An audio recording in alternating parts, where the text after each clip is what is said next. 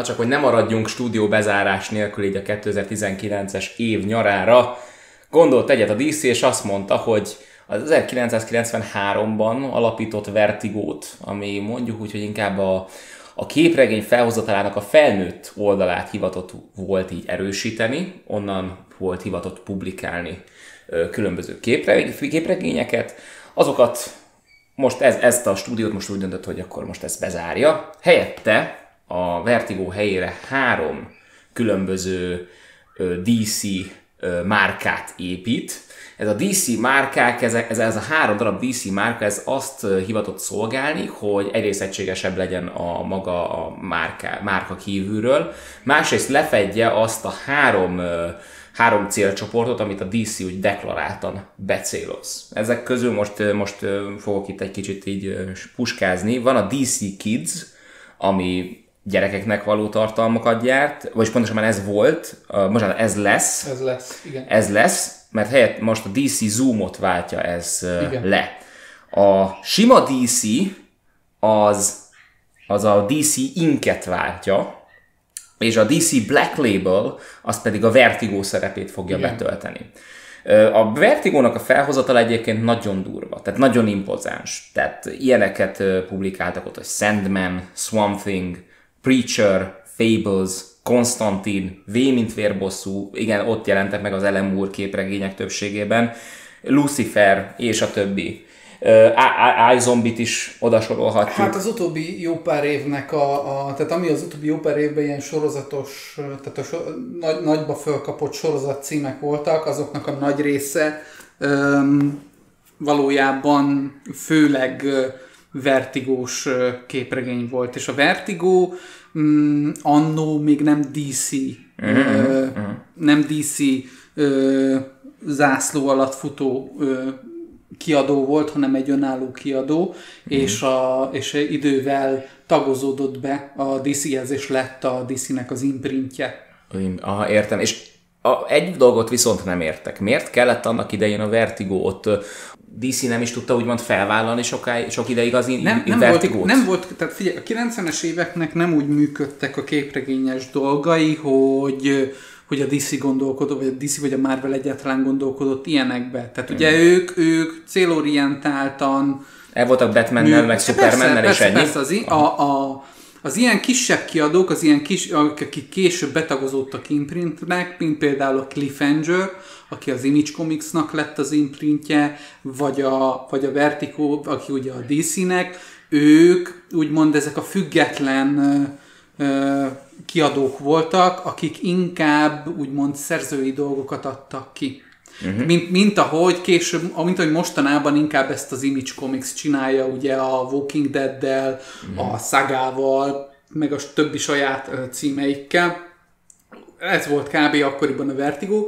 Csak ugye a Vertigónak az volt az érdekesség, hogy nekik ugye egy egy jellegzetesen markáns saját stílusuk volt. Nem is feltétlenül a felnőtt tartalom volt ott a lényeg, hanem az, hogy a, a műfai képregényektől elmozduljanak a szerzői képregények felé. Igen, benne, volt, benne volt a felnőtt képregény tartalom is, de inkább, inkább ez a szerzői sonal volt az, ami, ami, ami dominált náluk. Tehát most történik egy márka egyesítés.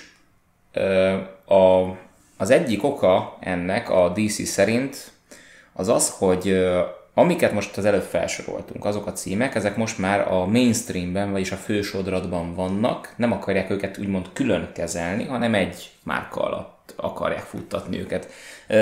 Ezzel én bevallom, annyira nem értek egyet, mert én nem tudom elképzelni, hogy például Ellen Moore-nak a, a, az üzenete, amiket ugye leközölt a képregényeiben, az úgy valaha is a, a fősodrat. Ellen évek óta nincs a DC-nél. Aha. Tehát ő, ő jó... Most itt a V, v mint vérbosszúra gondoltam, Watchmen, meg ezekre. A, a V mint vérbosszút külön kezelik, Aha. tehát az egy külön cucc, az nincs egybe a DC-nek az univerzumával. A Watchmen az, amit az utóbbi jó pár évben fogták és beegyesítették a DC-nek a világába, de Ellen Moore jó szokásához híven ettől teljesen El, elhatárolódik. elhatárolódik. Aha, ez mondjuk érthető. Mint ahogy az összes filmadaptációtól, meg az összes úgymond olyan folytatástól, amit ugye a DC próbál kisajtolni abból, hogy ő csinált annó a Vertigónál, illetve más egyéb, például a Warrior Comicsnál jó címeket, és azok bekerültek ügyes, bajos módon ugye olyan imprintekhez, amik később, amiket később a DC fölvásárolt. Most imprint alatt a nyomdát értjük. Imprint alatt, a, azt a, nem, imprint alatt a, az imprint jelen esetben azt jelenti, hogy egy olyan kiadó, ami a nagy kiadón belül működik, de attól független. És akkor végső soron, mert kívülről úgy látszódhatna, mintha hogy nem lenne nem történt volna semmi igazából azon hogy most bezárt a Vertigo. Miért fontos, hogy a Vertigo bezárt? Azért fontos, hogy a Vertigo bezárt, mert így egy csomó olyan cím szűnt meg, és nem folytatódik, és egy olyan kiadónak a munkássága fejeződik be, ami nagyon jellegzetes, markáns, volt egy bizonyos eszmei irányuk, amit követtek, hogy, hogy ezeket a címeket, ezeket mi, ezeknek mi teret adunk, és ezeket visszük. A DC-nek a Black Label része egy corporate rész. Uh-huh. Tehát ez már nem ugyanígy működik. Igazából ezzel rúgta magát tökön a DC. Tehát, hogy ez, ez egy nekifutásból saját magát tökön rúgás, mert ezzel, hogy a Vertigót így, mint név bezárta, már csak ezzel, hogy a nevet megszünteti, ezzel teljes mértékben szétkapta azt, amit egyébként a Vertigo hordozott. Tehát az, az egésznek a, a mentalitása, a Aha. szellemisége fog ezzel kiveszni, mert uh, átírják díszére. És az a baj, hogy nagyon sokan nem tulajdonítanak uh, jelentőséget annak, hogy minek hívsz valamit. De nagyon más, hogyha arra gondolsz, hogy vertigo, annak már van egy bejáratott mentalitása, azt tudod, hogy milyen Olyan, mint egy jó képing. bor.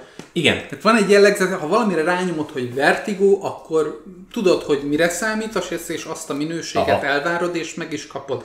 Tudod, hogy azok az emberektől, azoktól az emberektől fogsz kapni valakit, akik a Preacher-t csinálták, vagy, a, vagy az iZombie-t, hmm. vagy a vagy az Y The Last a, Man. Má, márka, márka menti asszociáció Igen, gyakorlatilag. Viszont így, ha. hogy át lesz ez nevezve DC-nek, ez innentől kezdve már nem ugyanaz, mint amit a. Vertigo Elsősorban azért sem, mert ugye a DC-nek a Black label azt is jelenti, hogy a saját DC-s címeiket ő is viszik felnőttesen. Tehát, hogy jó, akkor csináljunk felnőttes Batman-t, csináljunk felnőttes Superman. Ah. Lesz egy csomó ilyen cím is, ami, ami megint az, hogy, hogy megyünk egy kicsit a szórakoztatóipar felé. Oké, hogy felnőttes lesz, de nem, nem egy szerzői munka lesz, nem egy olyan szintű szerzői munka lesz, tehát meg kell felelniük egy bizonyos uh, piaci elvárásnak ezeknek a címeknek. Piaci folyamatok fogják ezeket uh, diktálni, és nem a kreatív pesgés lesz mögötte gyakorlatilag igen, itt igen. ez a probléma. Igen. Aha.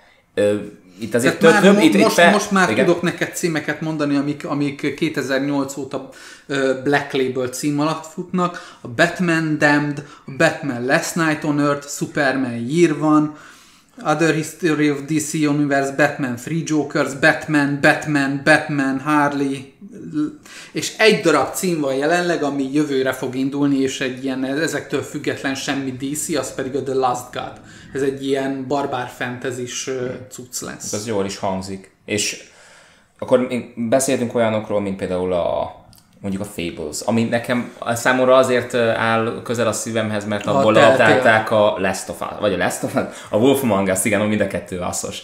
És uh, The Wolf Among Us, és az, uh, tehát én azt nagyon szerettem. Na most, uh, a, az most már nagyon sok ideje fut, tehát, hogy amikor 2014-ben én megnéztem, hogy ez létezik, és hogy ez micsoda, akkor tartott a 150. számánál most már. Most már 200 felett járhat szerintem ezen a ponton, van egy olyan ilyen érzésem. Ez ilyeneket, mint például a Fables-t, vagy a Constantint, a Preacher-t, azok meg még, még nincsen vége, messze nincsen vége. Ilyenkor megpróbálják sektiben lezárni valamilyen indokkal, és nem, azt mondják, nem, nem fogják vágni. Úgy, úgy, ahogy van, félben Ennyi lesz? Ennyi, van, van, aki át van, van, aki megmenekül, mert át van mentve ugye a, a DC világába, tehát Konstantint ne, tehát Konstantint nem kell temetni, mert Konstantin ugye tőzsgyökeresen része a, a DC univerzumnak. Meg ő minden túlél.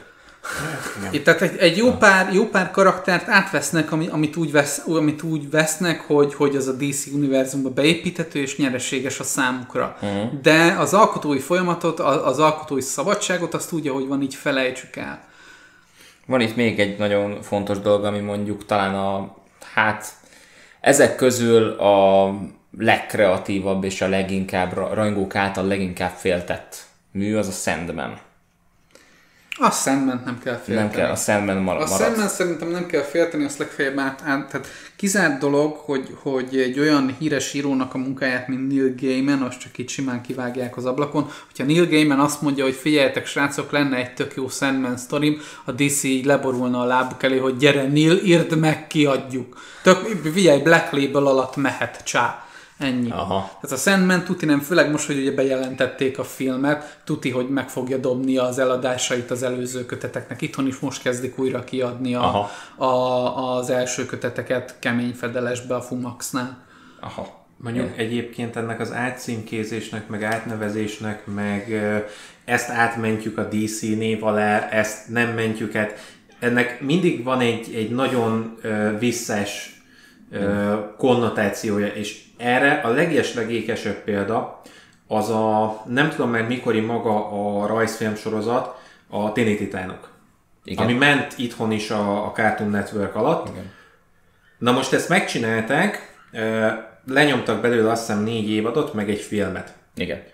Majd utána fogták, és ahelyett, hogy ezt folytatták volna, mert lett volna benne mit csinálni, egyszer csak a DC azt mondta, hogy hát csináljunk belőle inkább mást. És fogták, és csináltak egy ilyen nagyon gyerekszintre lerakott, egy, egy iszonyatos baromságot. Ez volt a Teen Titans Go. Go. Aha. Igen. És ennek, ennek az az oka egyébként, hogy az utóbbi 5-10 évben ö, olyan szinten ö, inger gazdag lett a 12-18 éves korosztály számára a média, hogy egyszerűen rettenetesen nehéz őket elérni. Tehát az a korosztály most jelenleg rajzfilmekkel, a rajzfilmes ipar nem tudja olyan szinten elérni. Mert ott a Fortnite, a Switchen leül, játszik, meg ott vannak a többi olyan játékok, amik, ezeket, amik folyamatosan interaktívan lekötik. Az élő szolgáltatások egy, egy folyton zabálják Igen, az igen, időt, igen. és veszik el azt az időt más médiumoktól Ezért a rajzfilmipar úgy döntött, hogy azt mondta, hogy jó, akkor kezdjünk el a fiatalabb generációnak, a 6-12 éves generációnak rajzfilmeket gyártani, mert azokat még nem érte el ez olyan szinten, és ebbe van nekünk pénz. Ezért van az például, hogy ugye a Teen Titans-ből lett a Teen Titans Go, a Tini Ninja Technőcöket a Nickelodeonnál megcsinálták vannak, aminek megcsinálták az utóbbi egy-két, azt is Igen. lebutították egy ilyen szintre, és folyamatosan jön, tehát, és ugyanezért van például Batman Brave and the Bold, ami szintén egy nagyon matiné jellegű Batman, és, és, és egy Raheddi olyan rajzfilm, ami direkt a fiatalabb korosztályt próbálja megcélozni, és ezzel kvázi kizárni az idősebbet. Ugye ezzel az a baj, hogy egy csomó ö, ember, aki ezeken nevelkedett, tehát mondjuk elérte ez a, a rajzfilm 12-16 éves korában, ezeket elidegeníti magától a cég. Nem fogják megnézni, mert ugye az már nem neki szól. És egy idő után le fognak mondani az egész márkáról, és ott fogják hagyni az egészet. Nem egy, nem két embert, ismerek is, aki ilyen, hogy azt mondta, hogy addig érdekelte az egész, amíg ez meg ez a sorozat ment úgy, ahogy ugye elkezdődött. Aha. Aztán amikor bezárták, és amikor elindították újra lebutítva matiné szintre, akkor már nem foglalkoztak vele, ott hagyták az egészet, mentek valami mással ö, foglalkozni. És az a baj, hogy ők ma a kereső képes osztály. Időközben felnőttek. Igen, tehát ők azok, akiknél a pénz van. Nem a 6-12 évesek, de ugye a 6-12 éveseknek a szüleinél ott a pénz. Mm. És ugye ez a baj, hogy megpróbáljuk a gyereken keresztül behúzni a szülőnek a pénzét. Ez, ez az átcsatolás az, ami, ami problémássá teszi az egészet, és ugye emiatt nem nagyon lehet már most élvezni se ezeket. Hát ez gyönyörű. Hát amikor úgy látszik, hogy a DC sikeresen rálépett arra az útra, amire már rálépett az IE. Mondjuk, uh, mondjuk ezzel a képregényiparnak ezzel annyira nem tesz uh, sok rosszat, mert ezzel ellentétben a többi szerzőisebb kiadó viszont meg rettenetesen rátaposott a pedára, hogy, hogy teret adjon a saját szerzői munkának. Az Image az főleg, mivel ugye nekik van egy Robert Kirkmanjük, aki csinált nekik egy Walking Dead-et, uh-huh. ami ugye pont ma jelen, jelen, amikor veszük fel az adást, pont ma jelentették, hogy a 193-assal 103-as számmal befejeződik a történet. 16 év után, 16 megjegyz, év megjegyezzük. Igen. És, és, és emellett ez alatt a 16 év alatt az Image Comics kitermelt egy Raherli olyan új címet, amik, amik ugyanilyen meghatározó elemei lettek nem csak a képregényes iparnak, hanem más médiumoknak is. Tehát például, hogyha alapból földobjuk azt, hogy szágá, akkor már rögtön egy rahedli ember fölkapja rá a fejét, mert mindenki tudja, hogy miről van szó, itthon is rettenetesen mm-hmm. jól fogy. És emellett rengeteg olyan, olyan, olyan szerző és cím jelenik meg, amiből az utóbbi három-négy évben folyamatosan kapjuk a hírt, hogy készül belőle már a sorozat, uh-huh. a, a tévésorozat, vásárolja fel a Netflix, meg az Amazon, meg a különböző kábelcsatornák, hogy ezek, ezekből adaptálhassák a, a nézőknek a, a filmsorozatokat. Úgy, ott van például a Black Science, ott van a mozifilmnek, ott van a Hundred Bullets, meg egy Rahedli olyan cím, ami, ami, ami kifejezetten felnőtt tartalmú, mm. de nagyon szerző is címek. Hát, akkor meghalt a Vertigo, ilyen a Black Label, gondolom ennyi, ennyi a tanulság ebből, aztán meglátjuk, hogy mennyire fog tetszeni az, ami végső soron ki fog jönni onnan, hát reményük a legjobbakat.